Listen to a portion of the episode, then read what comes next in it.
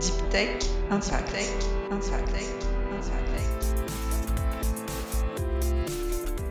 Bonjour, je suis Pierre Serry, ingénieur de recherche au CNRS. Je vous propose de découvrir avec moi les aventures humaines d'entrepreneurs et d'acteurs incontournables de la Deep Tech qui, je l'espère, sauront vous inspirer.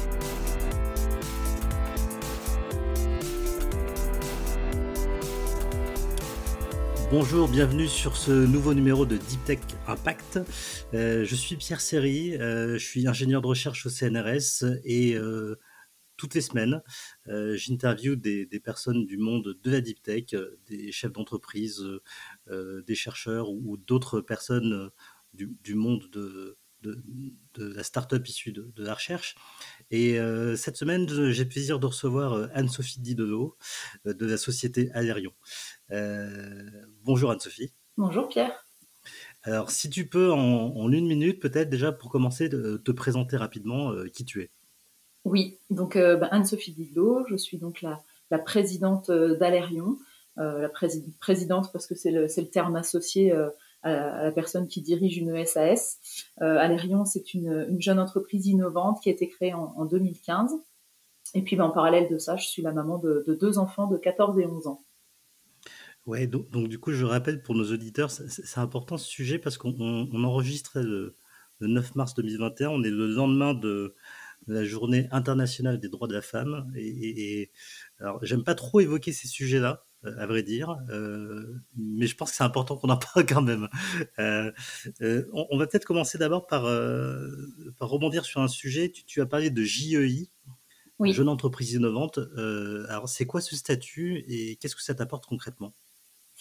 Alors c'est un, statut qui, est, euh, qui peut être attribué à des entreprises à partir du moment où elles, elles consacrent euh, une partie de, leurs activités et de leur temps euh, à des activités d'innovation, de la recherche et du développement.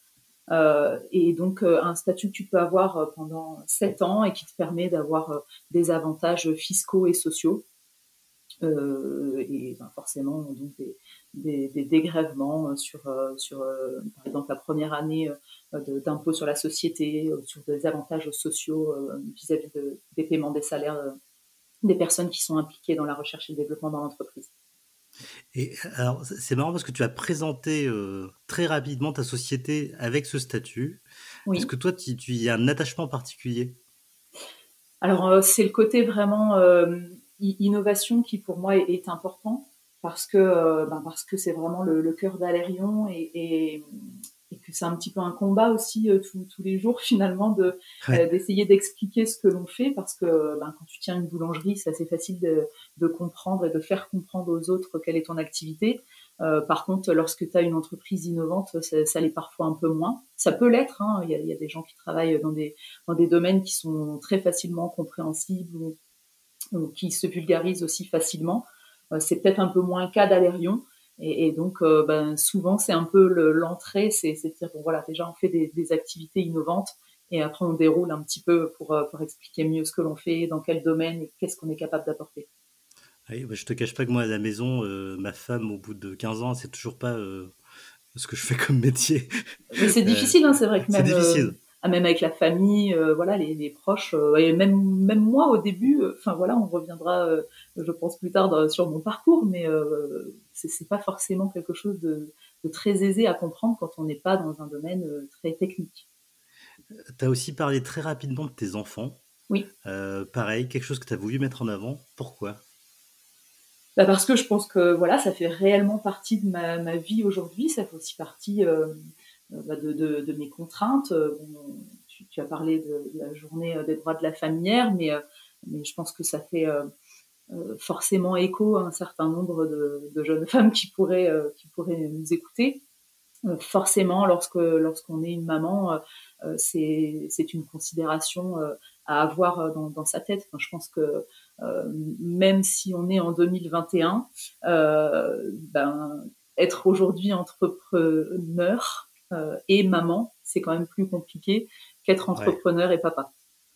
Ouais, je malheureusement, euh, je ne fais que constater également de mon côté, mais euh, ça, effectivement, c'est un, gros sujet qu'on va évoquer. alors, est-ce que tu te rappelles comment c'est connu? Écoute, j'aurais quand même un doute. J'avoue que j'oscille euh, entre euh, peut-être euh, la première fois un comité hébergement à INRIA ou Hydreos. J'ai hésité un, peu entre un peu entre ces deux choses, ou encore peut-être une, une, soirée Lorraine Inside.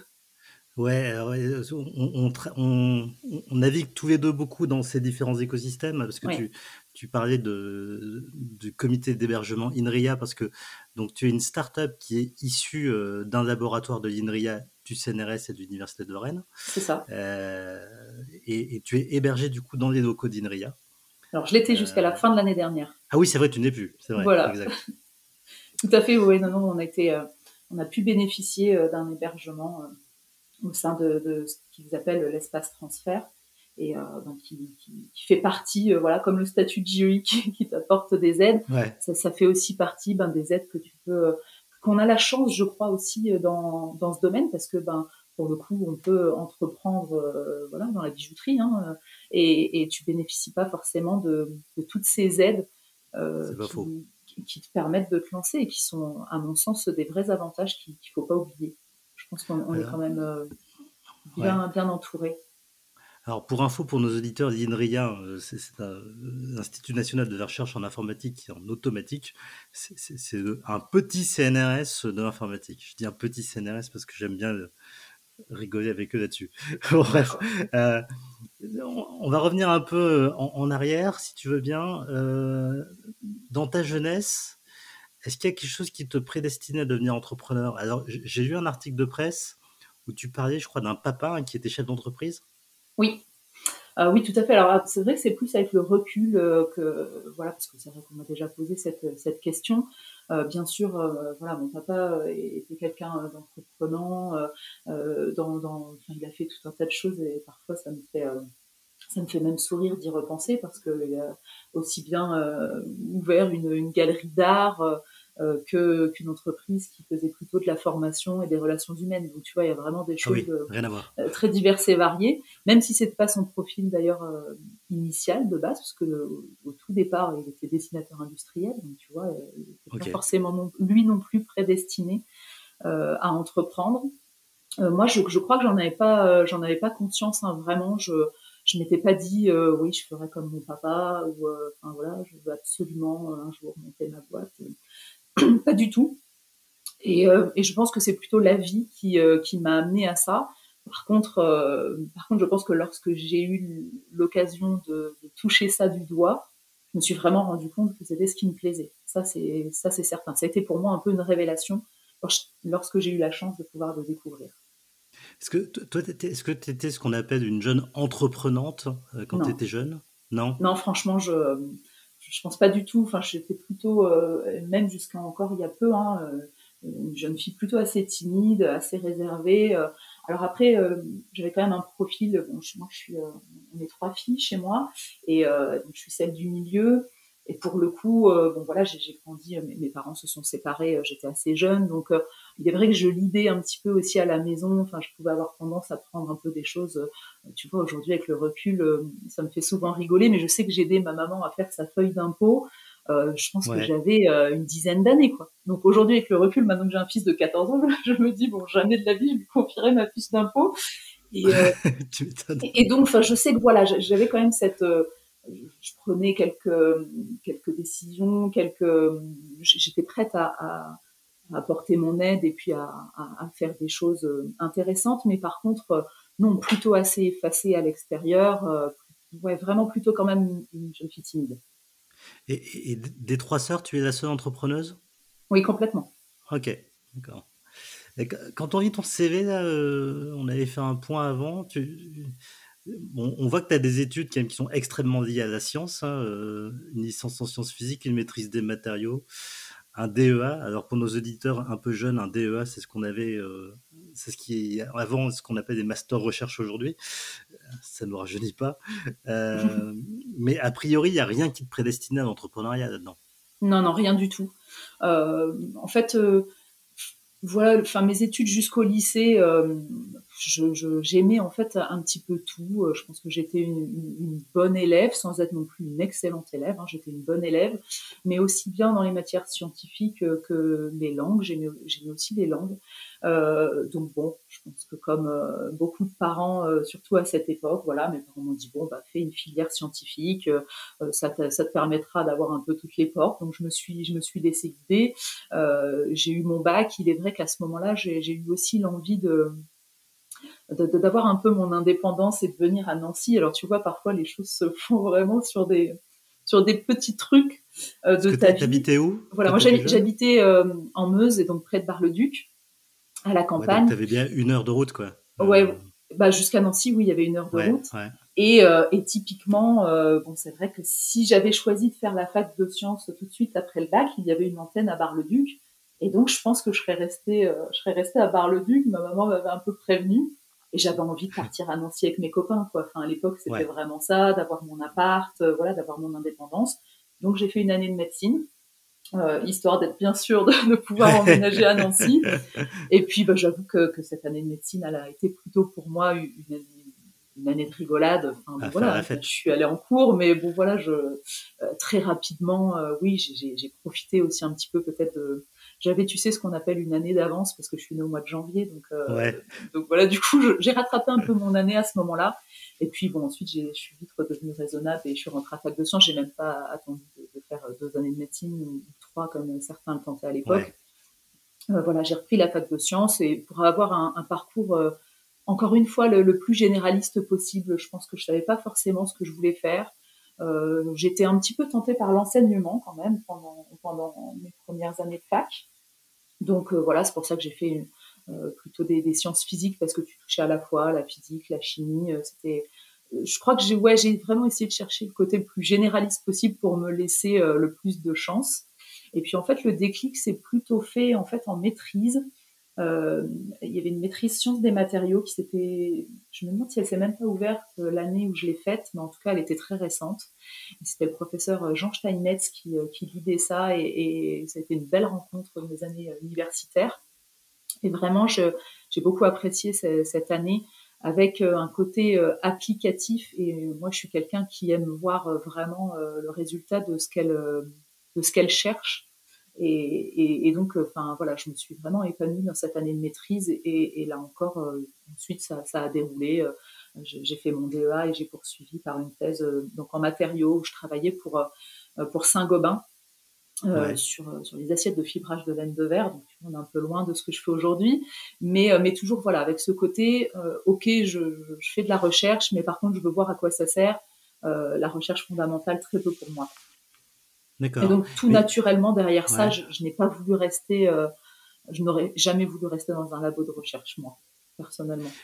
Mais alors comment ça se fait que du coup tu fais une thèse finalement, euh, même si c'est une thèse industrielle? Bah parce que la thèse, elle m'intéresse. Hein, pour le coup, euh, enfin voilà, c'est le sujet de thèse m'intéresse. C'est celui qu'on me propose lors de mon DEA. Donc, donc ouais, je, je, fonce, pas de souci. et puis donc, bah, c'est là qu'ensuite, je dirais mes ouais, mes affinités se font, quoi. Le, fait d'être vraiment en laboratoire, de, mener le projet, de voir comment ça fonctionne.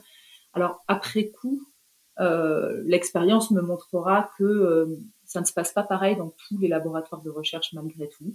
Euh, même si, pour, en avoir discuté avec un certain nombre, soit de chercheurs, de doctorants, il y en a quand même un certain nombre pour lequel c'est comme ça. Mais moi, je, je, trouvais pas vraiment ma place dans euh, dans, dans, ce labo de recherche. Enfin, j'y voyais pas en tout cas mon épanouissement euh, professionnel à, long terme.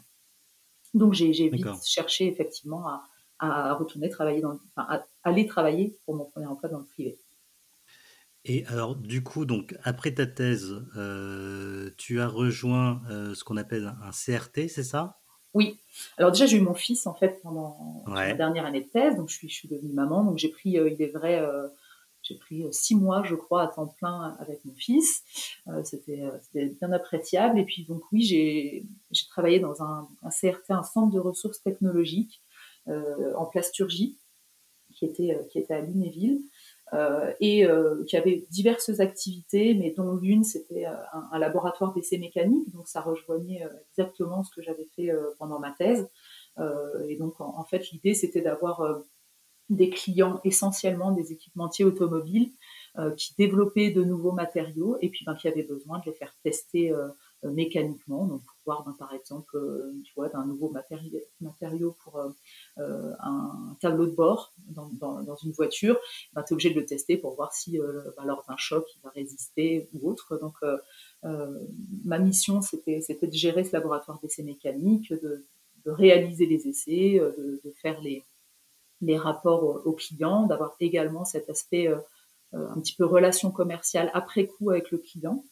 Euh, et euh, dans ces, sur les machines que, j'utilisais, euh, sans forcément d'ailleurs beaucoup le savoir, soyons honnêtes à l'époque, mais on, utilisait une, techno qui, qui avait été développée en fait à l'époque à l'école des mines de Nancy. Et, euh, et en fait, c'est ce qui m'a ensuite amené euh, à, à, une autre activité professionnelle c'est-à-dire qu'en 2010, je crois. Euh, donc ce, centre de ressources technologiques a, eu des, soucis euh, divers et variés euh, que, que pas forcément besoin de, d'ailleurs de, savoir dans, tous les sens, mais en tout cas il a fermé. Et, donc à ce moment-là, il y a quelqu'un de, l'université de Lorraine qui, est bien connu d'ailleurs aujourd'hui, c'est Jérôme Emono, aujourd'hui les directeurs de l'IGN, euh, qui, qui, est venu euh, nous rencontrer. Alors je dis nous, puisque euh, c'était un de mes collègues, Kamel, qui lui travaillait au service commercial donc, de ce même CRT. et puis, ben, nous a dit, voilà, donc, la, la, boîte ferme, mais vous, dans ce laboratoire d'essais mécaniques, vous utilisez une techno qui a été développée à l'école des mines qui appartenait euh, à cette époque du coup à l'université de Lorraine. Nous, euh, de, notre côté, donc c'était la, branche direction des partenariats de l'université de Lorraine, euh, on a le projet euh, de créer des business units. Et donc, euh, ben, on, vous voit bien, euh, vous, dans, reprendre en fait une partie des activités que vous aviez ici pour créer plus tard une business unit, euh, enfin une start-up plus tard, dans un premier temps une business unit au sein de l'université, qui deviendrait une start-up. Alors euh, voilà, enfin dans l'idée, tu vois, euh, remettons-nous, remettons l'église au milieu du village. Enfin, ta boîte elle ferme, donc t'as plus de boulot, hein, de toute manière.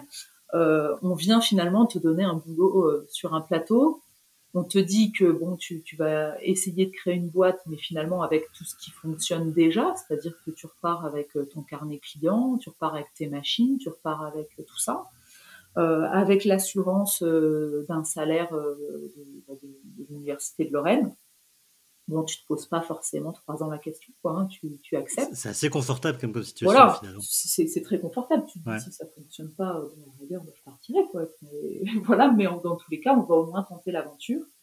Et donc Kamel et moi, euh, on est partis tous les deux dans, dans cette nouvelle aventure. Et, et c'est devenu une boîte du coup derrière? Alors c'est devenu une boîte, ouais, au bout de quatre ans. Donc aujourd'hui, euh, Kamel euh, donc, dirige Provisis Engineering, qui est donc une boîte qui fait euh, la caractérisation de matériaux. Et donc là encore, hein, qui rejoint parfaitement ce que mon domaine d'activité, on va dire initial, celui que j'avais fait pendant, pendant mes études. Et, toi, tu n'avais pas voulu rejoindre l'aventure? Alors si, je, pense qu'en fait, ça a été un petit peu le, le couac, c'est-à-dire que lorsqu'on a du coup débuté dans la business unit, euh, Kamel avait un peu plus peut-être ce profil justement d'envie de, création de boîte que moi. Euh, et moi, je me suis révélée pendant ces quatre ans. Et, et donc finalement, on est arrivé euh, ben, au bout de, ces quatre années euh, à se dire, ben, on a un petit peu tous les deux envie de, diriger. Euh, en plus, peut-être qu'on n'a pas exactement la même vision stratégique des choses, la même envie de développement pour cette entreprise. Donc qu'est-ce qu'on fait? Euh, je veux surtout pas oublier de, parler à ce moment-là de, de Natacha, euh, Natacha Ozer-Costa, qui est la directrice de l'incubateur Lorrain. Euh, donc euh, la business unit était, euh, était suivie par l'incubateur Lorrain. Et, et, à ce moment-là, Natacha m'a été d'un bon conseil. Voilà, elle m'a dit, elle, nous connaissait très bien tous les deux. Et je pense qu'elle a vu que là, il y avait, enfin, on allait arriver, on, aurait été, je pense, dans une situation inconfortable à un moment donné l'un ou l'autre, parce qu'on avait tous les deux envie en fait d'entreprendre et qu'il y aurait eu une frustration en fait. Et, vous saviez de toute façon tous les deux? Ouais, je pense que peut-être qu'on n'osait peut-être pas vraiment se le dire. peut-être même que c'est moi qui c'est le dire à, Kamel. Euh, voilà, mais je pense qu'on aurait eu du mal à trouver notre place tous les deux. Et donc vraiment, enfin, ça s'est fait euh, de manière très euh, très transparente. Hein. On, on s'entendait très bien et, et aujourd'hui encore d'ailleurs, voilà. Mais il fallait qu'il y en ait un qui, laisse sa place et en l'occurrence c'était moi. Et, du coup, la, jonction pour toi, euh, parce que euh, tu, es, es passé d'une aventure dans ton domaine de compétences spécifiques, oui. Euh, cette envie d'entreprendre, et, aujourd'hui tu te diriges, une, parce qu'après ça, en gros, tu t'es retrouvé dans l'aventure aérienne, si je ne me trompe pas. C'est ça.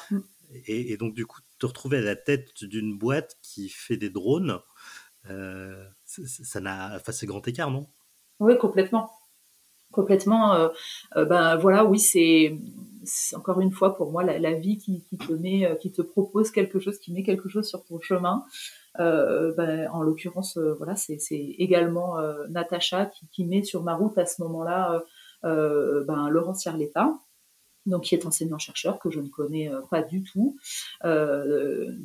et qui lui a envie de, créer une boîte, mais pas d'en prendre la direction. Et donc, en fait, on se rencontre. Euh, Natacha nous permet euh, d'échanger euh, l'un et l'autre. On découvre le projet. moi, à ce moment-là, je décide de, prendre quelques mois, en fait, hein, pour à la fois rencontrer ben, Laurent et puis la petite équipe qu'il avait déjà construite autour de lui, donc essentiellement de, chercheurs.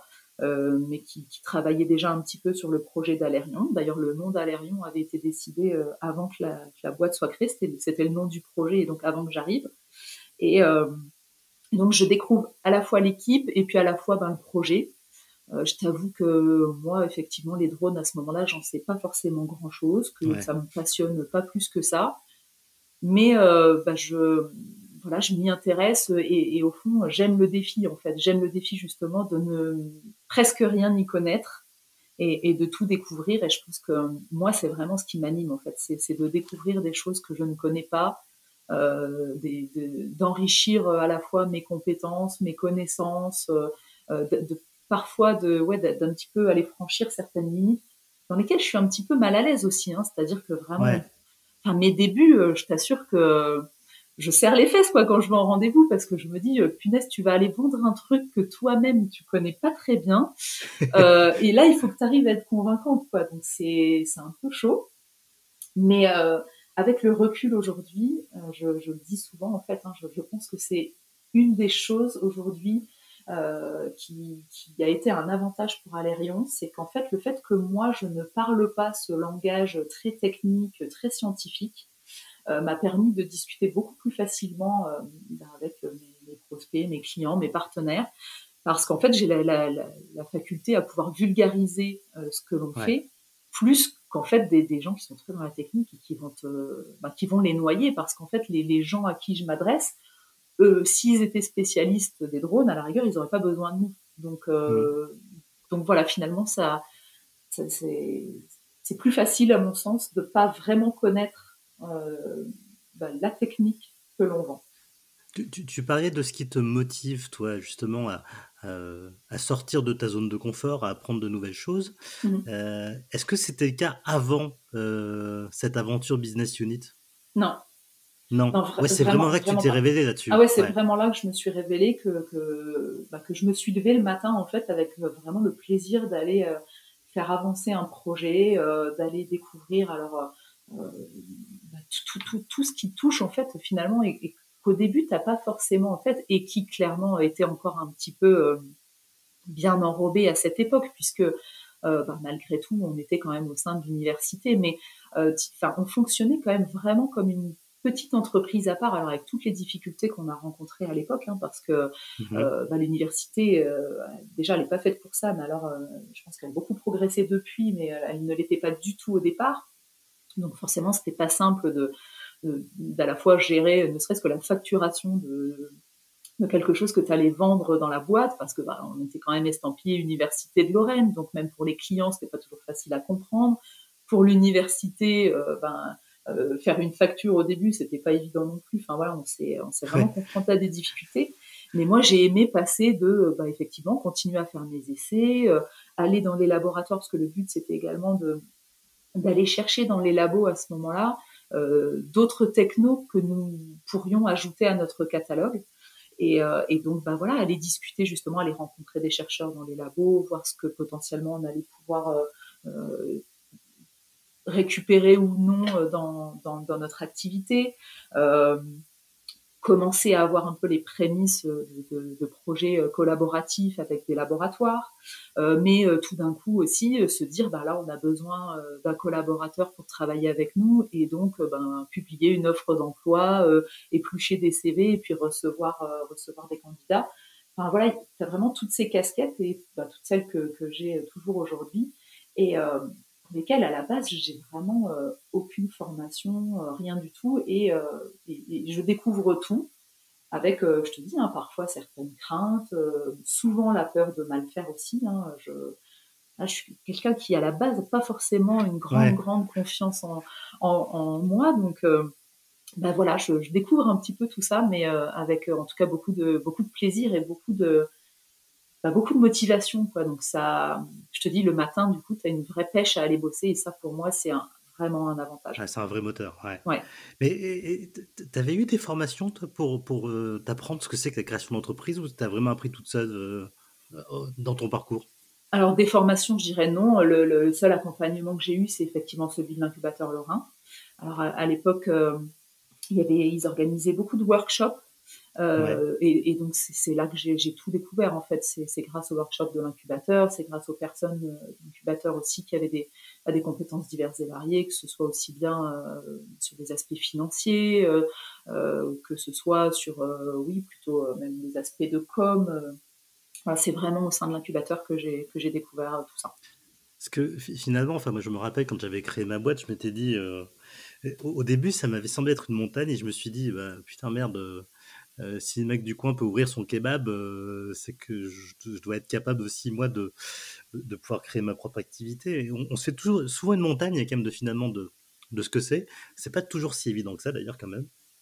Mais euh, on, on, se pose quand même plein de questions compte. Tu te dis euh, comment je vais me payer, euh, qu'est-ce que je dois déclarer à qui. tu as toujours peur de, de te tromper dans, dans, un truc. Tu reçois des papiers d'URSAF, tu comprends rien. Enfin, mmh tu vois, est-ce que tu vis encore ça d'ailleurs aujourd'hui? Bah Aujourd'hui, bon, j'ai quand même un, un, peu plus de recul et puis c'est l'entourage en fait, c'est être bien entouré. Et à l'époque, ben, évidemment, euh, c'est encore une fois l'incubateur qui euh, qui est là pour répondre à tous ces petits doutes. Bon, tu as juste à, à, prendre ton téléphone ouais. et puis tu poses la question. Euh, bon, ben voilà, on, on, nous ont conseillé un, un cabinet d'avocats, ils nous ont conseillé un cabinet comptable. Donc en fait, tu es très bien entouré. Et, et, je dirais que la seule crainte, elle est plus à titre euh, personnel en fait, hein, parce que tu sais qu'à ce moment-là, effectivement, tu, bah, tu rentres quand même dans un process euh, euh, d'investissement à la fois personnel et financier. Euh, mmh. et, et, là, bah, moi, j'avoue que ce qui, ce qui a fait la différence, c'était mon statut à ce moment-là. J'étais mariée avec quelqu'un qui gagne bien sa vie, et, et j'avoue que euh, ben, merci, à, merci à lui à, à ce moment-là aussi ouais. d'avoir euh, voilà euh, accepté que, que, je, que je prenne cette décision et puis de, de, bah, de me permettre de faire ça. Parce que euh, parce que oui c'était confortable pour ça. Je suis pas sûre que j'aurais pu le faire dans n'importe quel n'importe quel moment. Alors on va parler de ta boîte maintenant. Euh, mm -hmm. concrètement à Lérion vous faites quoi? Alors à Lérion euh, on, on, fait des drones alors, on n'est ouais. pas constructeur de drones, c'est-à-dire qu'en fait, on vient euh, surtout euh, développer euh, de l'intelligence que l'on va mettre sur les drones pour pouvoir développer en fait un drone innovant. Donc, l'idée, c'est de, de, partir en fait d'un besoin, d'un cahier des charges, donc sur mesure avec avec un, un, industriel lambda, et de dire, ben voilà, aujourd'hui, quel est par exemple la tâche dans, votre entreprise qui est euh, soit dangereuse, soit répétitive, euh, qui pourrait être remplacé aujourd'hui par un robot. Euh, bon, souvent, quand j'évoque les drones, évidemment, dans la tête des gens, c'est tout de suite euh, un objet volant, mais il faut comprendre qu'un drone, finalement, c'est juste un engin qui euh, n'a pas de pilote à bord. Donc, ben, ça, ça, peut être par exemple un, un, petit rover roulant, un petit 4x4 ou quelque chose comme ça. Ça, c'est aussi un drone. Et donc, l'idée, c'est de venir développer ce drone sur mesure pour, pour l'industriel. Voilà ce que Alérion veut faire. Ce que l'on vend aujourd'hui, c'est ça. Après, euh, un exemple concret applicatif que vous avez fait peut-être? Oui, alors l'exemple le plus parlant est celui qui, revient régulièrement, euh, dans, que ce soit sur des salons ou dans, ma com, euh, c'est l'Hydradrone. En fait, l'Hydradrone, c'est un drone qu'on a développé pour, pour Pedon Environnement, donc qui est une entreprise qui fait de la surveillance environnementale.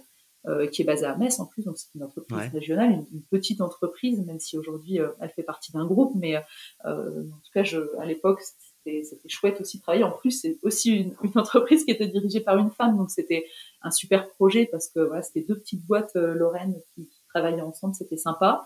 Et, donc, eux, aujourd'hui, pour aller faire de la surveillance, par exemple dans les rivières, dans les cours d'eau, ils sont soit ils y vont euh, ben, à pied, hein, donc en, en, enfilant euh, des cuissardes et puis en, allant en se mouillant, euh, soit ils sont obligés de, de, gonfler des zodiacs et puis ben, de partir avec le bateau sur la zone aquatique et puis d'aller faire ensuite leur prélèvement, leurs mesures. Et donc nous, on, leur a développé un drone qui est à la fois capable de voler, mais également de venir se poser sur la surface aquatique à la manière un petit peu d'un hydravion, et qui ensuite va déployer ses sondes et être capable de venir euh, faire euh, les, relevés dont, eux ont besoin. Donc, euh, ouais, vous, du coup, vous amenez des briques sur les drones comme ça qui sont hyper intelligentes, quoi. Sur des besoins hyper spécifiques. Sur des besoins très spécifiques, voilà. Et puis, donc, ça passe beaucoup, il faut le dire quand même, par du logiciel. Et comme tu dis, c'est ce, qu'on appelle des briques techno. Donc, en fait, on vient les, les, les, intégrer ensuite sur le drone. Alors, bon, malheureusement, c'est pas aussi facile que de raccorder euh, de prise électrique, hein, mais euh, bon, en tout cas, voilà, c'est intégrer tous ces développements, mais c'est aussi, ben voilà, typiquement, je parlais de sonde tout de suite sur l'hydradrone, ben, c'est aussi être capable de venir choisir le bon matériel, parce que c'est pas, là, le, drone a beaucoup de limitations encore aujourd'hui, et, une des principales, c'est le poids. Donc forcément, euh, tu vois, typiquement sur l'hydradrone, au, départ, la sonde que on voulait mettre sur le drone pesait 1,5 kg. c'est quand même très lourd et ça le, ça limitait beaucoup en autonomie de vol. Et donc, on a réussi à, travailler pour avoir une sonde qui finalement pesait dix fois moins. Euh, et, donc, euh, ben, voilà, ça, fait aussi partie du travail euh, des, ingénieurs qui travaillent avec moi. Et comment tu trouves ta place, toi, aujourd'hui, à, côté des, de, experts ou des experts scientifiques qui sont à l'origine de, la techno? Tu vois, moi, j'accompagne actuellement des, chercheurs qui qui s'était posé la question d'avoir un, un, profil euh, business pour porter projet. Finalement, ils se sont dit non, non, on va le faire nous-mêmes parce que euh, ils ne se trouvaient pas quelqu'un qui soit entre guillemets légitime mmh pour porter le projet. Comment tu trouves toi ta légitimité là-dedans? Bah écoute, j'ai vraiment aujourd'hui une, relation de confiance avec, avec les chercheurs qui, qui, sont des associés. Alors euh, typiquement, ils interviennent très très peu, on va dire, euh, au, sein de l'entreprise aujourd'hui. Euh, c'est si moi j'ai besoin entre guillemets, je vais aller les solliciter. et puis bon, il y a quand même Laurent avec qui la relation est un peu plus particulière. C'est vrai que c'est son idée à la base.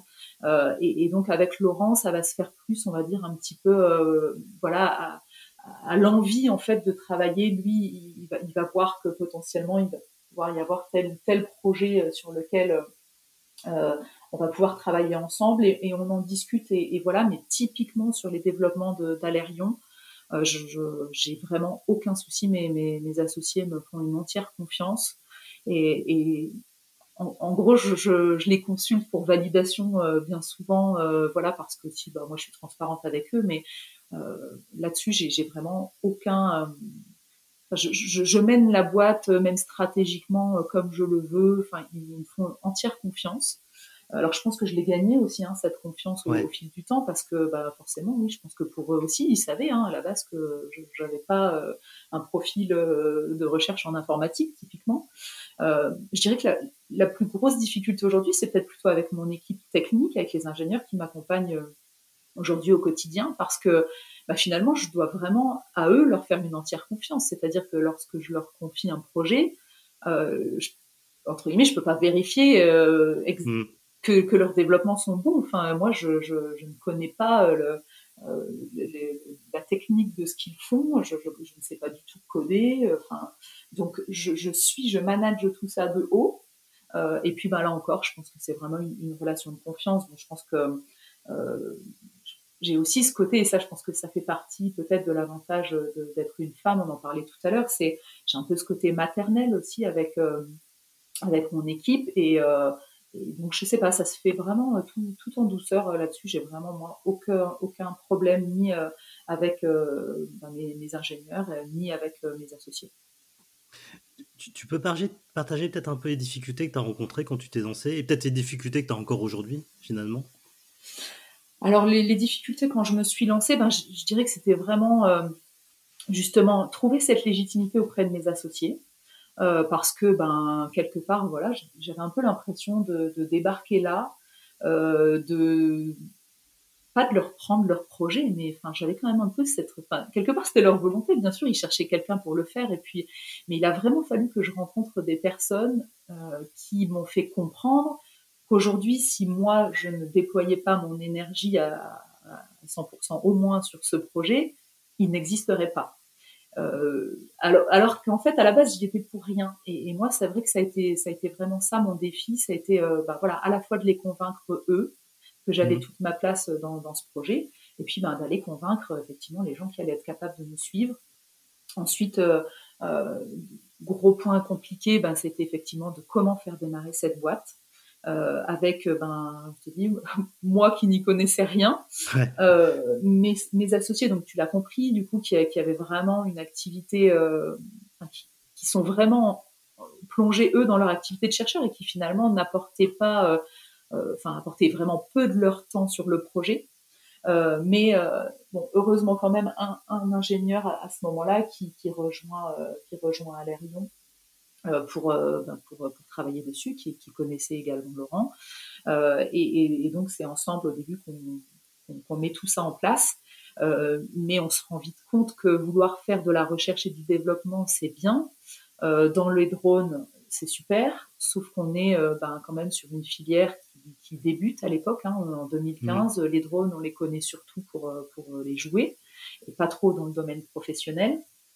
Euh, et puis, ben, il faut qu'on arrive à se faire un nom, parce que qui va te confier euh, une mission de, de, recherche et développement? Enfin, il faut bien se rendre compte que chaque mission, euh, voilà, c'est pas une affaire à 500 euros, quoi. Hein, donc, euh, tu as un budget à mettre, et pourquoi, euh, pourquoi tu ferais confiance à, à la nana qui vient de présenter ça, euh, même si elle sort son plus beau sourire, tu vois, enfin c'est compliqué.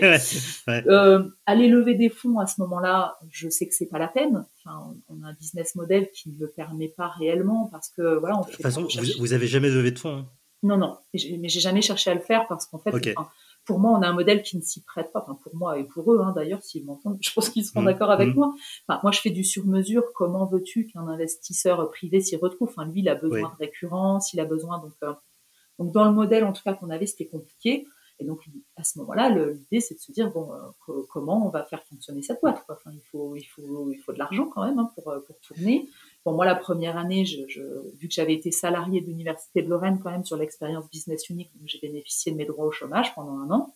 Ouais. Euh, chose là aussi qu'il ne faut pas oublier quand on se lance parce que c'est forcément ça. On dit, on dit toujours que Pôle Emploi est le premier financeur de la création d'entreprise. Ah bah clairement, clairement. Enfin, enfin moi, en tout cas, de, de ma génération, euh, voilà, de, dirigeants, euh, on est tous passés par là, soit en, se payant notre salaire effectivement comme ça, soit en débloquant euh, l'aide et puis ensuite la répartissant comme on veut. Mais oui, beaucoup utilisent ça et je pense qu'il faut l'utiliser de toute manière. Enfin, quelque part, ce sont des droits qu'on a acquis pendant un certain nombre d'années, donc ben, il, faut, il faut en profiter. Et, donc à ce moment-là, ouais, la, difficulté, c'est ça, c'est comment euh, comment on va financer cette boîte. Et c'est à ce moment-là, en fait, que, vient le déclic de dire il faut qu'on aille chercher euh, euh, de la subvention, du, du, financement public. On fait de la R&D, donc on va commencer par faire de la R&D en projet collaboratif.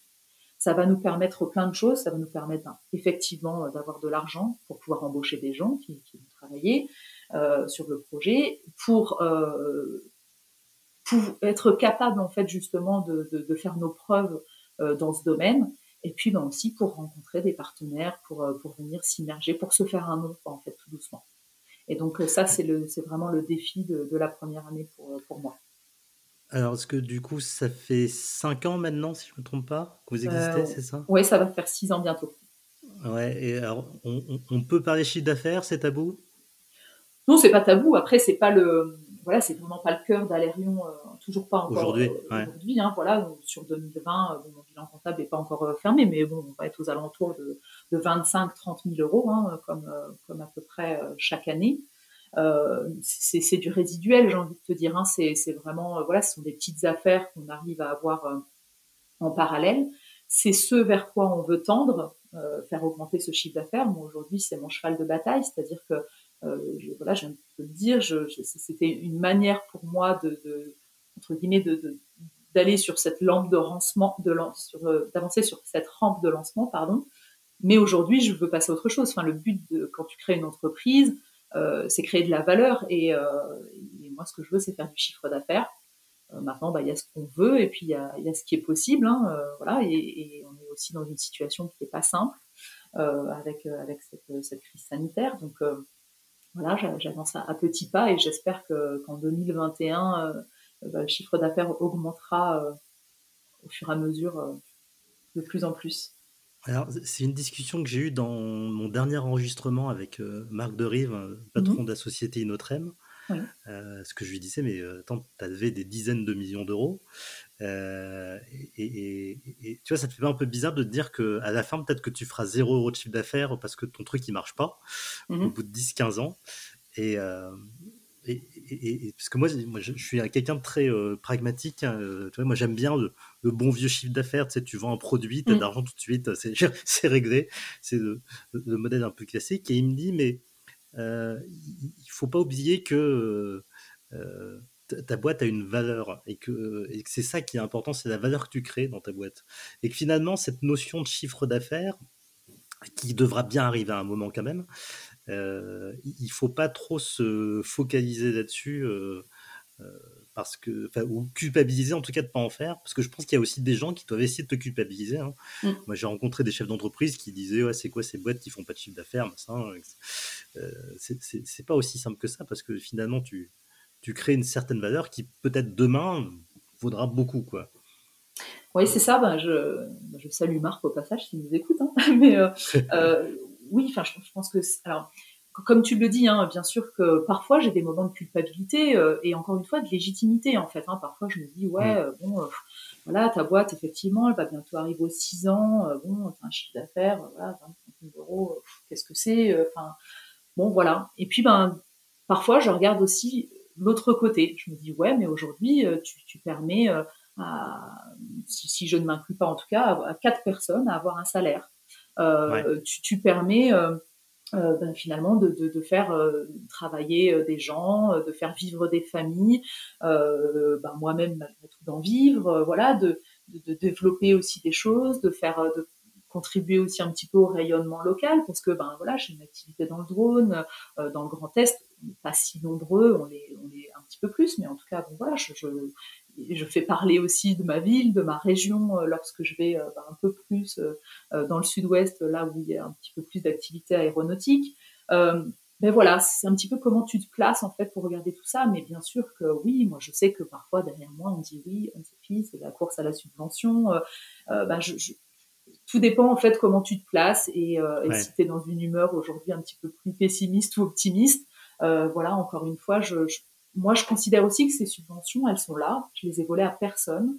Euh, je, je, suis allée les chercher avec les dents parfois. Enfin, je veux dire, un projet européen euh, tel que, tel oui, c'est un métier en soi. Hein. Ce qu'on a pu avoir. Ouais, je veux dire, c'est c'est compliqué. Enfin, il y a peu, il y a peu de pourcentage de réussite sur ces projets. Enfin, euh, moi, enfin, si vraiment on venait me chercher en face sur ce sujet, je dirais mais écoute, vas-y, enfin, va en chercher un. Il n'y a, a, pas tant de projets comme cela qui qui sont distribués, ils sont évalués par des experts. Euh, enfin voilà, et, et voilà, si j'obtiens cette subvention, je pense que c'est parce que voilà, on la mérite, parce qu'on travaille sur des projets qui sont hyper ambitieux, aux côtés de, partenaires prestigieux pour la plupart, et et voilà, enfin moi je pense que je, encore une fois, on n'a rien volé et c'est vraiment le aussi cette image et, comme le disait Marc, tu vois, tu dis ouais ta boîte elle a une valeur et, oui aujourd'hui, enfin moi je crois que Alérion, euh, bah, a aussi une image, euh, je pense et, je l'espère en tout cas euh, que, ma boîte aujourd'hui elle porte aussi les valeurs qui, sont les miennes en, tant que personne. Et, voilà et c'est du respect, c'est de faire les choses voilà, je, je suis pas une arnaqueuse, c'est-à-dire que quand euh, si, si on vient me demander un drone et que je sais très bien que que, que c'est pas possible, soit parce que bah, nous on sera pas capable de le développer parce qu'on n'a pas les compétences, ou tout simplement parce que le mec c'est un, un, un, beau rêveur, mais que demain son drone bah, il pourra pas du tout s'en servir, je vais lui dire de manière honnête, euh, voilà, je suis vraiment pour moi il y a aussi cet aspect de donner euh, donner des valeurs à, à, la boîte que, que je dirige aujourd'hui et puis puis ensuite advienne que pourra, je, je, te dis, malgré tout, mon ambition, c'est effectivement de développer le chiffre d'affaires. Mais c'est pas juste pour dire que je fais du chiffre d'affaires. Il, doit y avoir une cohérence. Et si, si, on parle business model, du coup, aujourd'hui, si je comprends bien, vous, vous, vous êtes sur un marché, euh, on fait du drone premium, mm. et euh, donc c'est-à-dire un drone qui vaut cher, et, vous vous financez là-dessus, quoi. Alors en fait, euh, oui, ben, aujourd'hui on se finance. Euh, enfin, l'objectif. voilà, l'objectif c'est celui-là. Ouais, c'est celui-là. Et puis ben, c'est en fait, euh, en fait, lors de chaque projet de recherche, ben, on acquiert quand même, enfin mon équipe acquiert des connaissances qu'ils sont capables ensuite de remettre plus vite au service des autres. Et t'as un plan clair toi aujourd'hui sur l'avenir de ta boîte? Alors j'ai un plan, c'est mon plan. Après, euh, les plans, ils sont faits pour être changés. Ils sont faits pour, c'est ça. voilà. Et puis, ben, on, ne peut que le voir euh, de toute manière euh, depuis ces, derniers mois. Donc, ouais, j'ai un plan, j'ai des envies, j'ai. Après, ben, il, faut, il faut voir si ça suit. Vous êtes combien de salariés aujourd'hui? Aujourd'hui, on est quatre et demi puisque j'ai une personne à mi-temps. On est cinq personnes.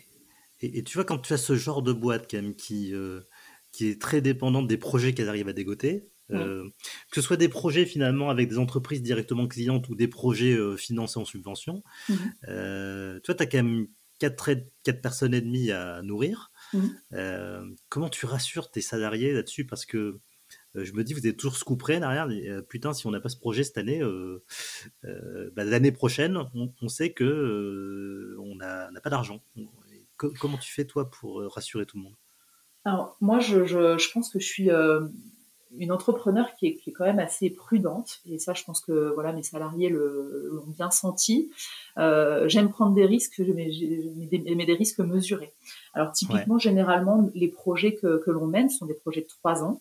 Euh, et lorsqu'on a la chance que ce soit un projet européen tu touches quasiment l'intégralité de ta subvention en tout cas une grosse part au début du projet. Autant te dire que finalement moi en termes de trésor au niveau de ma boîte en règle générale, je suis plutôt très confortable. Et donc ça, finalement, c'est à peu près la seule chose qui intéresse mes salariés.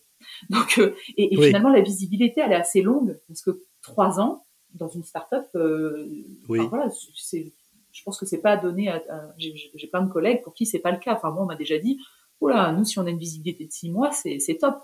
Moi, généralement, ma visibilité en réseau, euh, ouais, elle est plutôt à un an, deux ans. Donc, euh, donc c'est assez confortable et je pense que ça, ça les rassure. Après, euh, il y a également l'intéressement justement à la vie de l'entreprise, euh, ben, au projet, essayer de donner des responsabilités aux uns et aux autres. alors, on n'est que, donc moi j'ai que quatre personnes avec moi, mais malgré tout, on est passé de, du coup de, de 2 à 4.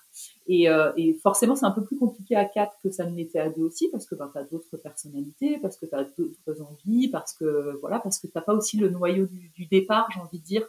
En fait, forcément, la petite équipe du début, bah, elle a connu justement toutes ces craintes, euh, et toutes ces incertitudes. Et, donc, bah, ça, ça, euh, vraiment les personnes aussi à ce moment-là. Mais donc voilà, l'entreprise elle évolue. C'est aussi pour ça que quand on parle de plan ou autre, ben, ça repose sur tellement peu de choses finalement. Euh, donc moi, voilà, le, fait c'est d'essayer de, rassurer, voilà, en, leur montrant que ben, oui, je j'ai un, management plutôt prudent. Je suis pas quelqu'un qui prend des risques inconsidérés. Euh, euh, voilà, ça, je pense qu'ils le sentent. ils sentent aussi mon implication et, là aussi, quoi, je pense que c'est quelque chose d'assez rassurant. J'espère en tout cas. Alors, pour nos auditeurs, juste une petite précision, la trésorerie d'une entreprise, c'est un truc un peu fondamental. Pour ceux qui ne connaîtraient pas, qui ne sont pas habitués à ces sujets, c'est l'argent que vous avez disponible euh, sur, votre compte, hein, du coup, finalement, pour pouvoir le, dépenser, parce que euh, c'est vrai qu'on a beau avoir facturé euh, beaucoup d'argent, ça ne veut pas dire que l'argent est sur le compte, et que bah, quand l'argent n'est pas sur le compte, vous ne pouvez pas payer vos salaires et vos différents frais, donc, et vos fournisseurs. Donc, c'est et c'est un souci dans beaucoup, beaucoup d'entreprises que, j'ai moi-même connu d'ailleurs. Hmm. Et euh, aujourd'hui, toi, tu travailles comment avec la recherche publique? Euh, bah, je travaille quand même pas mal parce que sur, euh, bah, sur plusieurs de nos, de nos projets collaboratifs, justement, bah, il y a soit des centres de recherche, soit des universités. alors, c'est pas forcément des laboratoires français d'ailleurs, hein, ça, ça, peut être dans d'autres pays d'Europe. et puis, je travaille quand même avec l'Université de Lorraine euh, et, là, typiquement, par exemple, on est en train de, réfléchir à, un nouveau projet. Euh, et, donc, je travaille assez facilement. Euh, euh, c'est pour moi un partenaire. et même la recherche et les laboratoires publics, d'une manière générale, on va dire, sont pour moi des, des, partenaires importants parce que en fait, ils permettent aussi à mon équipe d'ingénieurs de rester à la pointe de la techno. Euh, même si on travaille dans un domaine de pointe, euh, bah voilà, lorsque tu as un, un projet, euh, bah, évidemment, on reste une entreprise, donc il faut faire avancer ce projet, donc tu as la tête dans le guidon. et puis bah, peut-être que les aspects un peu de veille, de, de recherche un peu plus euh, bibliographique et autres, ben, se fait forcément moins. On sait tous ce que c'est une mm. fois que, que, que tu as quelque chose euh, dans lequel tu t'investis pleinement. Donc, euh, donc en fait, le, le, lien avec ces laboratoires, il nous permet, euh, à mon sens, de rester vraiment dans, dans les derniers trucs, dans, dans les dernières, dernières innovations. Et, et, et ça, c'est important essentiellement ouais, pour, pour mon équipe d'ingénieurs de continuer, ne serait-ce qu'à échanger et c'est pour ça aussi que le fait d'être hébergé, euh, donc on le disait au début de, l'interview, on était à INRIA, maintenant on est au sein d'Artem et, euh, d'école des mines. Et, c'est important en fait parce qu'on baigne vraiment dans ce, milieu. Alors, pour, mes ingénieurs, c'est précieux en fait. Ils peuvent discuter, ben voilà, avec des gens de leur domaine. Et, pour moi, c'est vraiment créer une émulation euh, euh, scientifique en fait qui, ne peut faire que ressortir du bon. Alors que ce soit avec des doctorants, que ce soit ben, avec mes associés évidemment, euh, parce qu'ils sont encore un peu plus euh, baignés dedans. Mais, euh, mais ouais, pour moi, c'est un vrai plus de travailler avec la recherche. Et est-ce qu'on t'a facilité les choses pour bosser avec la recherche? Alors, moi, le retour que, j'ai énormément des entreprises, c'est que on me dit souvent, putain, arrêtez de nous faire chier avec votre sacro-sainte propriété intellectuelle alors qu'on n'a encore rien découvert. Quoi.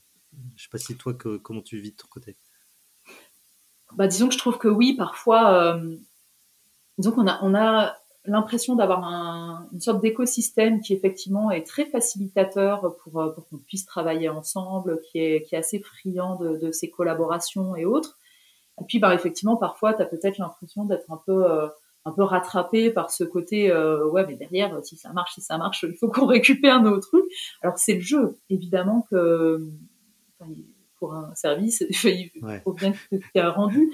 Mais euh, enfin, ouais, il y a pu avoir des moments où je me suis dit, punaise, là, c'est pas facilitateur. Quoi. Typiquement, euh, ne serait-ce que sur un accord de consortium, euh, enfin, il y a des délais extrêmement, extrêmement longs et qui étaient vraiment incompatibles avec le truc. Enfin, moi, j'ai, à un moment donné, je me suis dit, mais je vais, je vais, il faut que j'y aille, quoi. Faut que j'aille les voir, faut que je leur explique. Ils, ils comprennent pas que nous, start-up, on peut pas se permettre d'attendre trois mois que le mec il lise le, papier qui fait cinq pages. Euh, c'est juste pas possible. On vit pas. Moi, je dis souvent avec le avec les laboratoires publics, on vit pas dans le même espace temporel. Quoi. Et, et, ça, c'est compliqué. Alors, je pense que la clé pour ça, enfin, moi, une de mes clés, c'est d'essayer de d'avoir un interlocuteur unique qui est hyper efficace et il en existe. Enfin, je pense que là encore, hein, il y a vraiment un, des personnalités à identifier alors par contre, une fois que tu la tiens, il faut, il faut vraiment pas que tu la lâches. Mais voilà, et quelqu'un qui a un minimum de, de, pouvoir décisionnel aussi. Mais vraiment, donc c'est la clé, quoi, c'est d'avoir ces personnes. Et puis, bah, encore après, je pense que bah, l'écosystème fait que tu peux parfois trouver du soutien en disant, écoute, tiens là, toi tu les connais un peu mieux, tu, tu peux pas leur dire que là il faut faire quelque chose, quoi, parce que sinon ça va nous faire perdre trop de temps et on risque de perdre telle ou telle chose.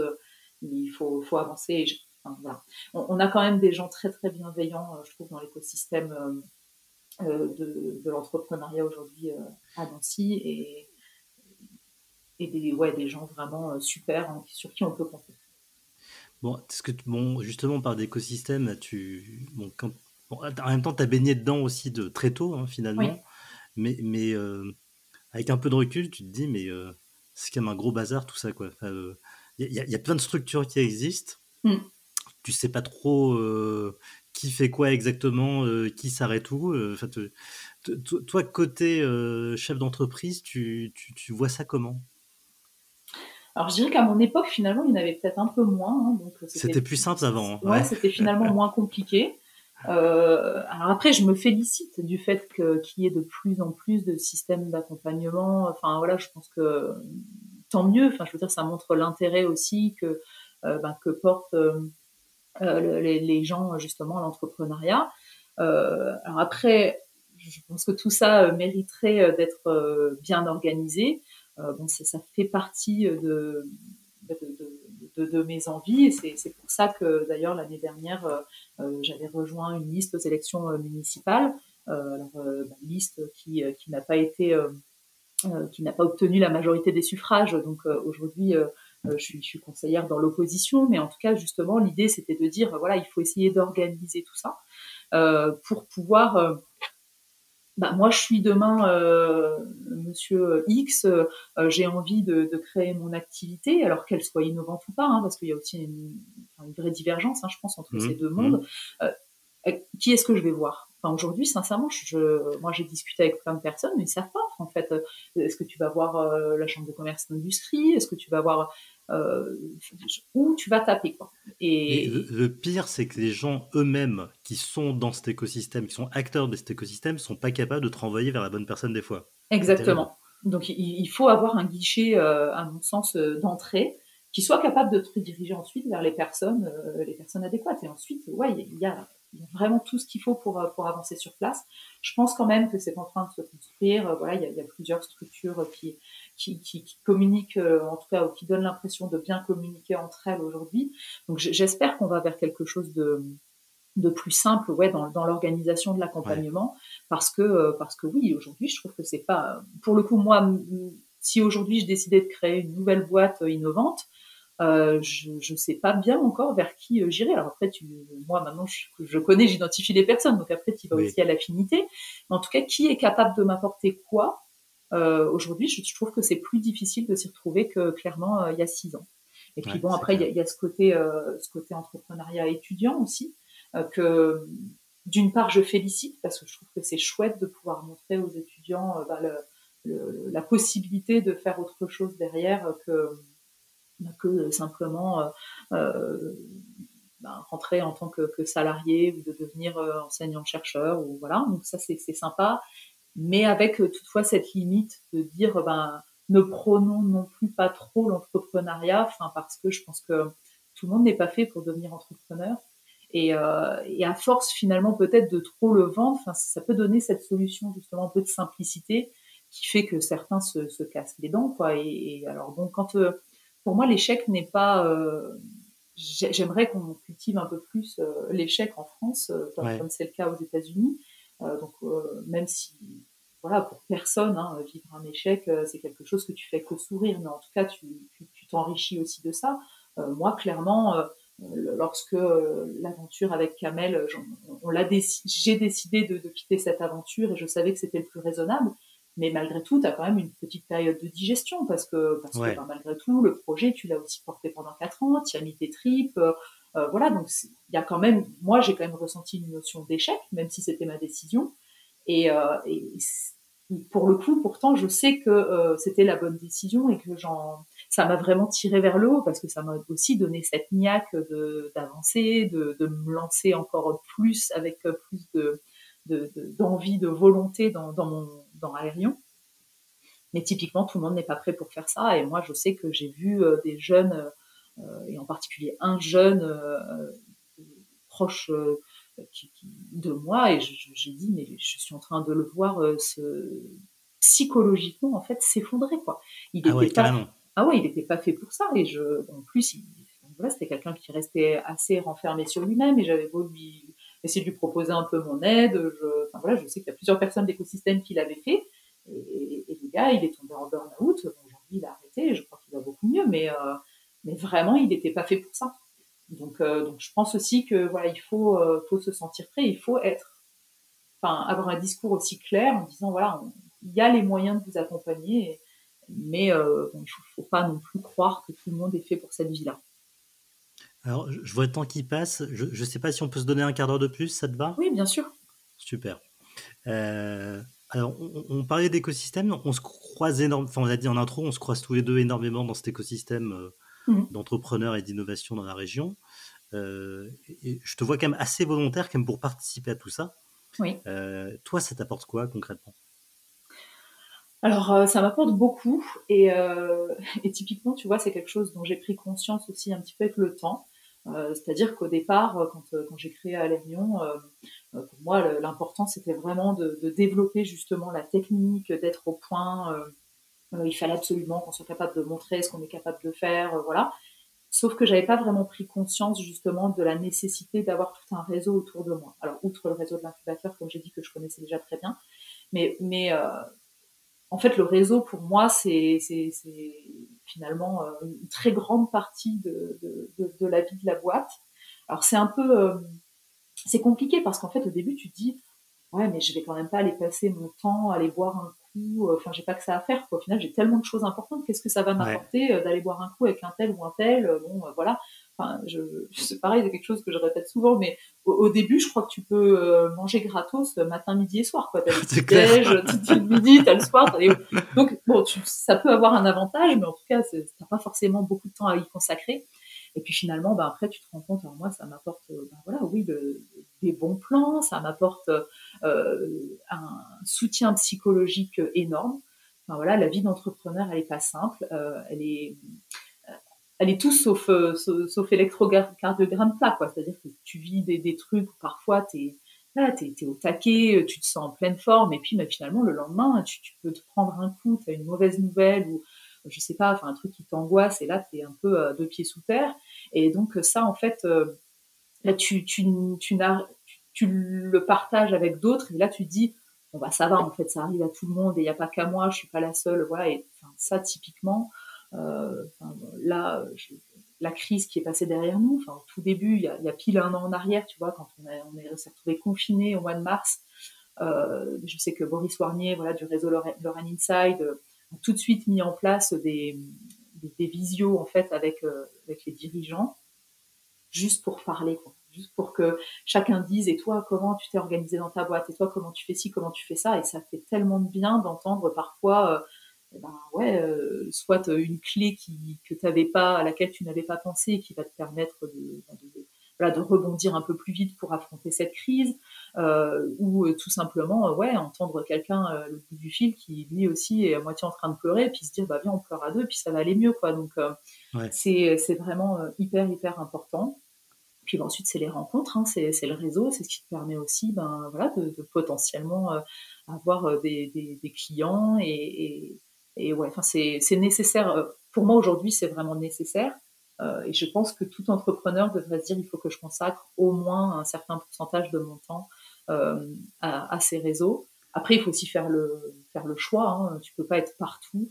Euh, je pense que tu as aussi des affinités qui se font et euh, il y a des réseaux dans lesquels tu te retrouves mieux que dans d'autres. Donc là, ben, c'est, enfin, voilà, faut tester et puis, euh, puis ouais, voir dans lesquels on, se sent le mieux et lesquels t'apportent justement plus de choses. Après, tu as aussi, oui, tous ces aspects un petit peu ben, apprentissage personnel aussi, puisque généralement, ben, tu as aussi des, ben, des, workshops, ouais, ou des sortes de petites formations comme ça qui vont te permettre de continuer justement à augmenter tes, compétences. J'en parlais récemment avec une copine qui dirige un, groupement d'intérêt économique et qui, et qui me parlait de sa solitude. Euh, et c'est vrai que ces réseaux, quand même, ça te permet de. Moi aussi, je, suis un peu des échanges dans le cadre de, de ce club d'entreprise à Lorraine Inside. Euh, de, se dire que en fait, t'es pas le seul à te poser des questions cons. Mm. c'est quand même euh, vachement déculpabilisant, tu sais. Complètement. Euh, que, et moi, je sais que moi, quand j'avais bon, et, et encore aujourd'hui, hein, au quotidien avec ma boîte, il y a des jours, je me dis, oh, putain, mince, faut que je sorte voir des gens parce que euh, je suis trop la tête dans le guidon et, euh, et je fais pas les choses bien. Ouais. Non, mais complètement. Je te dis, moi aujourd'hui, je pense que c'est vraiment vital et, et, et, c'est con à dire. Et je sais que parfois, ça a pu blesser que je dise ça à mon entourage proche, mais je pense que malheureusement, il n'y a quand même que ceux qui baignent là-dedans qui sont capables de te comprendre à 100%. Ouais, je pense que le, le, ressenti de l'entrepreneur, comme tu dis, qui parfois peut se sentir vraiment très seul, euh, il n'y a qu'un autre entrepreneur qui peut le comprendre. Alors, il y a un sujet que j'aime pas trop évoquer, mais tu en as parlé toi-même beaucoup quand même. Euh, euh, bah, c'est ta position de femme dans cet univers de, l'entrepreneuriat et de la tech. Mhm. moi, j'ai souvenir, bah, c'était l'année dernière, je pense, on, était à une soirée ensemble bah, de ce fameux club Lorraine Inside d'entreprise de, croissance. on était présents tous les deux et vous étiez que deux femmes de mémoire. il y avait trois. et Muriel, du coup, de, de MyRici, que je recevrai bientôt d'ailleurs. Euh, et on était quoi, plusieurs dizaines de, personnes. Mm. Euh, ça te fait pas un peu bizarre ça euh, Et tu, tu, le vis comment, final? Alors moi je le vis assez bien parce qu'en fait, il est vrai que je préfère être entourée d'hommes. J'avoue que, alors sûrement parce que déjà malgré tout, mon parcours, tu vois, matériaux et tout ça, j'étais quand même souvent euh, aussi. Euh, un milieu très masculin. voilà, dans un milieu assez masculin. Euh, mais moi, je trouve que c'est tellement plus facile de discuter, de travailler avec des hommes là-dessus. Enfin, voilà, il n'y a pas photo. vous vous prenez moins la tête.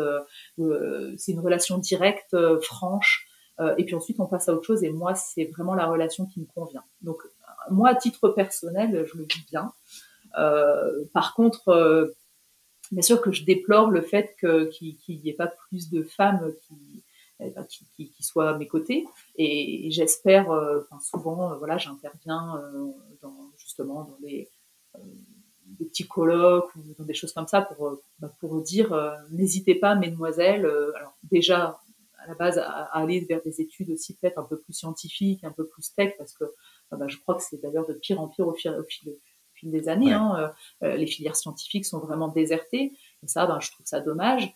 Et, et à contrario, enfin voilà, tu le disais hier, c'était la journée internationale des droits de la femme. Alors on, parle de plus en plus de ça, mais en même temps, euh, j'ai quand même du mal à voir les choses vraiment changer. Enfin, tu vois, j'entendais que on a beau être en, en 2021, tu as quand même 80% des femmes qui consacrent deux heures de plus par jour que les hommes au quotidien, on va dire, pour pas dire aux tâches ménagères et domestiques, aux enfants et tout ça. Donc, euh, il y a quand même encore vraiment quelque chose à, à changer, hein, euh, vraiment, et ça, ça évolue.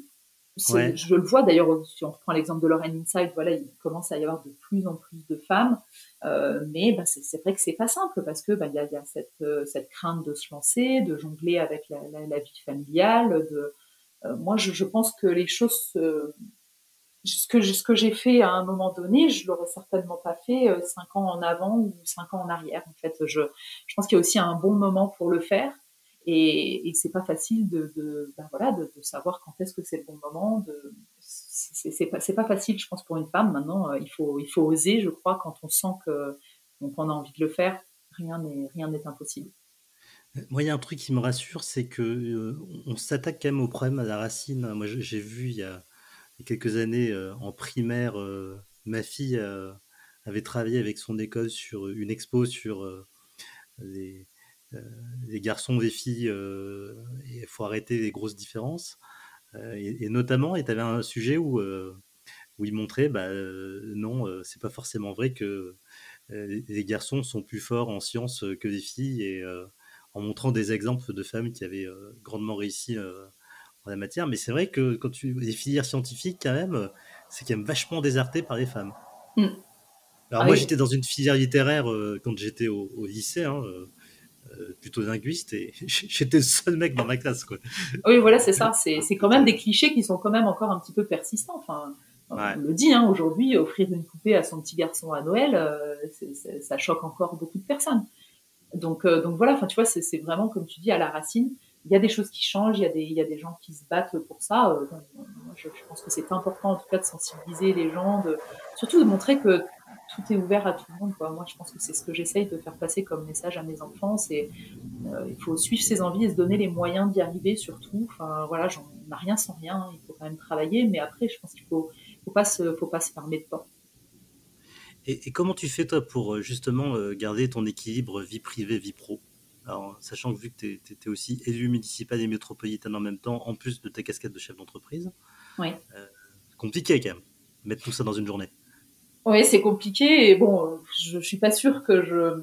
C'est difficile de répondre à cette question parce que bon, garder, j'ai un j'ai retrouvé un équilibre aujourd'hui. Après, euh, voilà, je, je, je le cache pas, hein, en, toute honnêteté. Euh, voilà, moi j'ai divorcé euh, euh, il y, a, il, y a, il y a quelques années et, et malheureusement, je, je, je, pense quand même que c'est effectivement mon expérience euh, d'entrepreneuriat qui, qui, a mis mon mariage à mal parce que ça crée effectivement euh, tout d'un coup en fait un gros déséquilibre euh, au sein de la cellule familiale.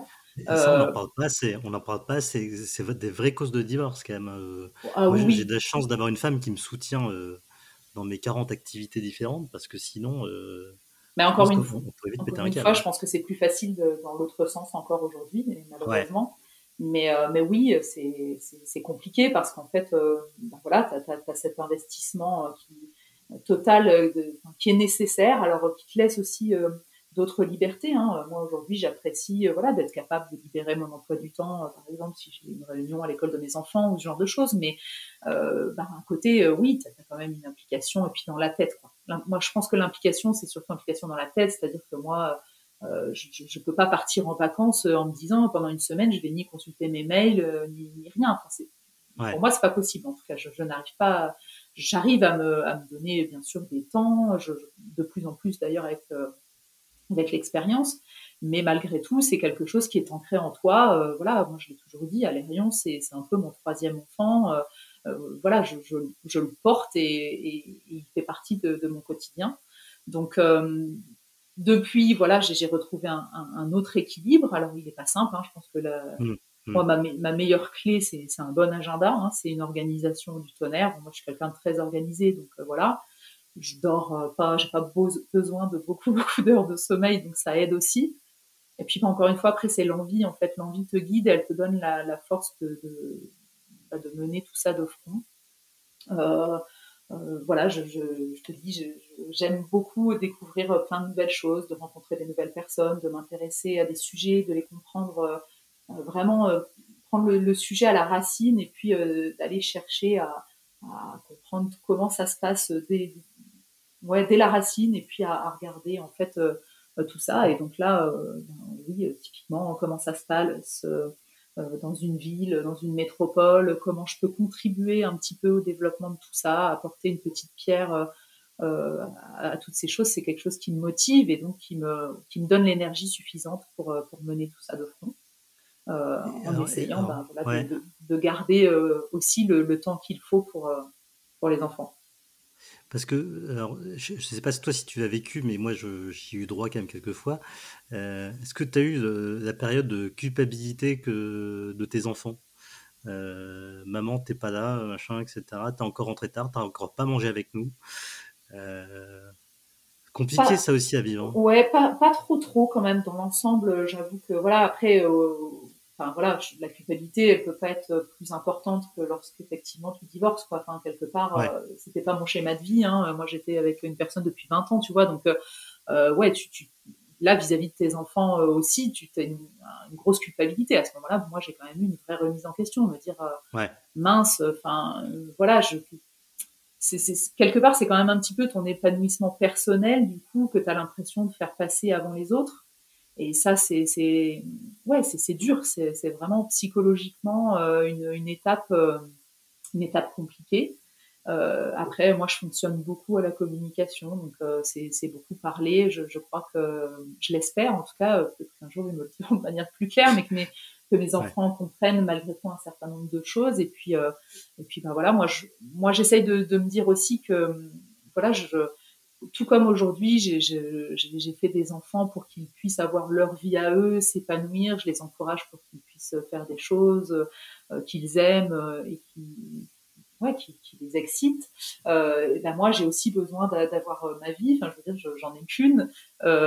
et quand, eux, ils vont partir et que, comme moi, mon fils va peut-être aller s'inscrire à Paris pour être sûr de pas rester à Nancy chez sa mère, ben, voilà. Enfin, je, je peux pas me retrouver en fait après avec euh, deux enfants qui ont 18-19 ans et moi euh, un peu une coquille vide, euh, plein de frustration parce que je me serais dit non non non t'as pas fait ça parce que tu avais tes enfants. Ce sont des vrais choix de vie et je, je comprends complètement l'inverse hein, avec des mamans qui peuvent se dire ben, moi je préfère être mère au foyer.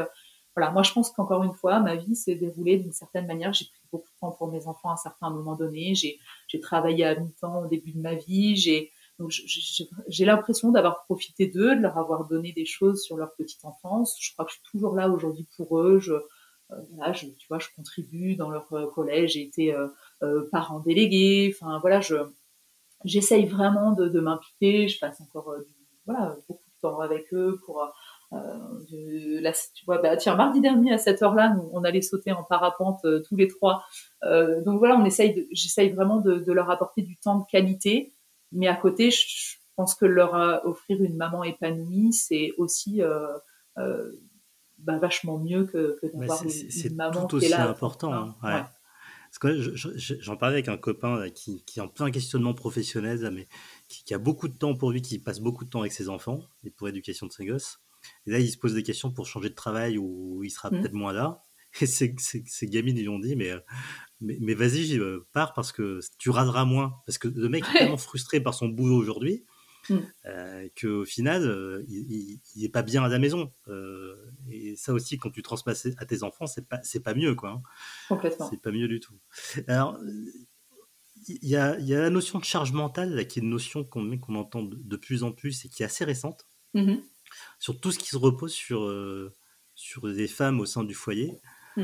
Euh, donc moi, moi j'essaye euh, en tant qu'homme moderne, enfin j'y crois de beaucoup plus m'investir dans, dans, la maison, de voilà, d'avoir des règles bien précises pour que je sache que moi tous les matins je m'occupe de mes gosses, ma femme elle peut partir tranquille au boulot sans se poser de questions.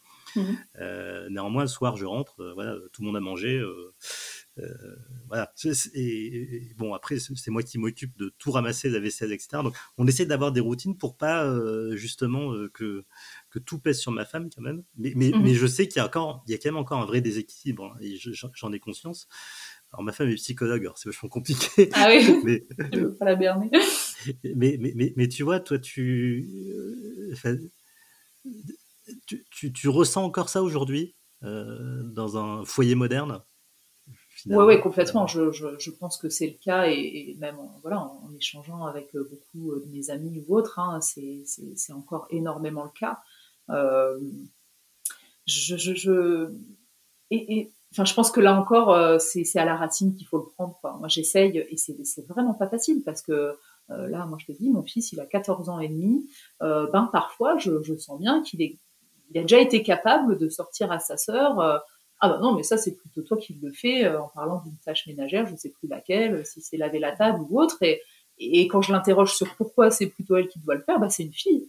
Et, et, ça, ça me choque énormément, parce que typiquement justement plus moi je, je voudrais lutter contre ça, mais euh, mais malheureusement euh, ouais. en fait, donc, je pense que c'est vraiment le plus jeune possible où il faut que chaque parent euh, bah, n'ait pas cette image justement petit garçon petite fille et puis bah, essayer de distribuer les tâches aux uns et aux autres de manière bah, équilibré. Euh, mais, euh, mais non, bien sûr, il y a, y a encore euh, ce, ce, déséquilibre. Après, euh, j'ai quand même tendance à penser que les, les, femmes sont capables de gérer quand même un peu plus de choses en même temps que, que les hommes. Euh, je sais pas si c'est, euh, faudrait demander à ta femme qu'elle travaille là-dessus, au niveau du cerveau ou quelque chose qu'il y a quand même. Mais, mais oui, enfin, mais, capable de gérer un plus de choses à la fois, tu vois. Enfin, je, parfois je me dis oui, je, je suis capable d'écouter. Euh, euh, alors en plus en ce moment avec les visios et tout ça, c'est pas mal. Mais je suis capable de faire une visio en même temps que je vais préparer un plat à manger. Enfin, et j'ai pas l'impression de faire l'une ou l'autre chose mal.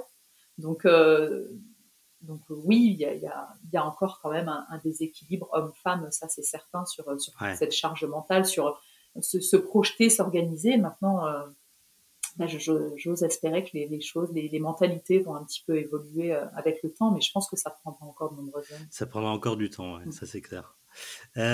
tu parlais du fait que tu étais quelqu'un de très organisé. tu as, des outils que, de productivité que tu pourrais partager peut-être Pas du tout. Alors moi, typiquement, c'est un truc même dans la boîte où souvent euh, on dit oui, quel outil vous utilisez, quelles applis, quel machin. Alors moi, je suis très très vieille école, hein, c'est-à-dire que même mon agenda, c'est encore un agenda papier. Euh, D'accord, ok. ouais, voilà, je fonctionne encore comme ça. Bon, j'ai un smartphone, hein, je te rassure, mais euh, pourtant j'ai lutté au début. Hein. mais mais voilà. Euh, non, non, j'ai aucun outil de productivité. Ça, c'est clair que je pense que moi, si j'ai une, une valeur à mettre en avant, effectivement, c'est mon organisation, ma productivité. Je sais que je suis, je suis quelqu'un, euh, voilà, ouais, d'hyper organisé, donc ça me permet d'être efficace dans chaque chose que je fais. Euh, et pour moi, justement, c'est nécessaire aussi pour mon entourage, pour tout ça. Enfin voilà, prévoir le, prévoir les choses. Pour moi, les anticiper, ça te fait gagner un temps fou. Euh, même dans ta tête en fait, parce que quand c'est pour moi quand c'est bien rangé dans ta tête, c'est bien rangé partout. Donc euh, donc voilà et, et non aucune euh, aucun outil de, de productivité. Bon, J'ai essayé hein, des petites choses, mais non franchement un petit peu dans, dans, le boulot parfois sur le fait de de rester vraiment focus en fait sur une activité, de essayer de pas trop en fait se disperser justement sur tout ce qui est mail, sollicitation extérieure euh, parce que ben, il est vrai que voilà, quand tu es dirigeant comme ça, entre le téléphone euh, fixe, le téléphone portable, euh, toutes les petites boîtes qui s'allument sur ton ordinateur en te rappelant la notification de telle ou telle chose, tu peux vite perdre ouais. perdre ton latin. Quoi. En fait, tu passes du coq à l'âne et puis finalement, tu te rends compte qu'à la fin de la journée, tu n'as rien fait. Donc ça, j'essaye quand même de m'organiser des temps. bon, là, c'est pareil, la, partie, la, situation est particulière, mais sinon aussi, je, voilà, je me suis fixé moi une journée par semaine, par exemple, où je, où je n'étais pas au bureau pour vraiment traiter un peu tout ce qui est euh, euh, bah, côté plus administratif, euh, les mails que j'avais un peu mis de côté parce qu'ils sont un peu moins urgents, tous ces aspects peut-être un peu plus compta ou autre. Enfin, vraiment, où je, ne suis pas dérangée par des rendez-vous ou autre. ça, c'est voilà, un peu le seul petit truc, on va dire, mais, mais vraiment pour moi, le c'est la gestion du temps, l'organisation avec un bon agenda qui, est la clé de pas mal de choses. je, t'envie. Moi, je suis quelqu'un de très dispersé. Du coup, je, suis obligé de, trouver plein d'outils de compensation du coup pour pouvoir m'organiser parce que c'est bordel. Euh, comment t'apprends encore au quotidien aujourd'hui? Alors moi, j'apprends euh, tous les jours. Alors, j'apprends beaucoup des autres. Euh, j'aime beaucoup m'enrichir des expériences des uns et des autres, de retour de, de choses qu'ils ont pu vivre, qu'elles soient positives ou négatives. Donc, euh, je prends beaucoup comme ça. Euh, bon, après, euh, Internet est un, outil quand même formidable hein, qui nous met des ressources à disposition mmh. incroyables. Donc, ben, voilà, beaucoup, beaucoup sur le net. Je, ensuite, ben, voilà, ouais, dans, dans mes, les différents, différentes choses dans lesquelles je m'implique, ben voilà, ça me permet de, de découvrir encore une fois de, nouveaux fonctionnements, euh, de, nouvelles choses et puis ben, d'acquérir euh, de nouvelles connaissances, de nouvelles compétences sur des domaines euh, très, voilà, très divers et, variés.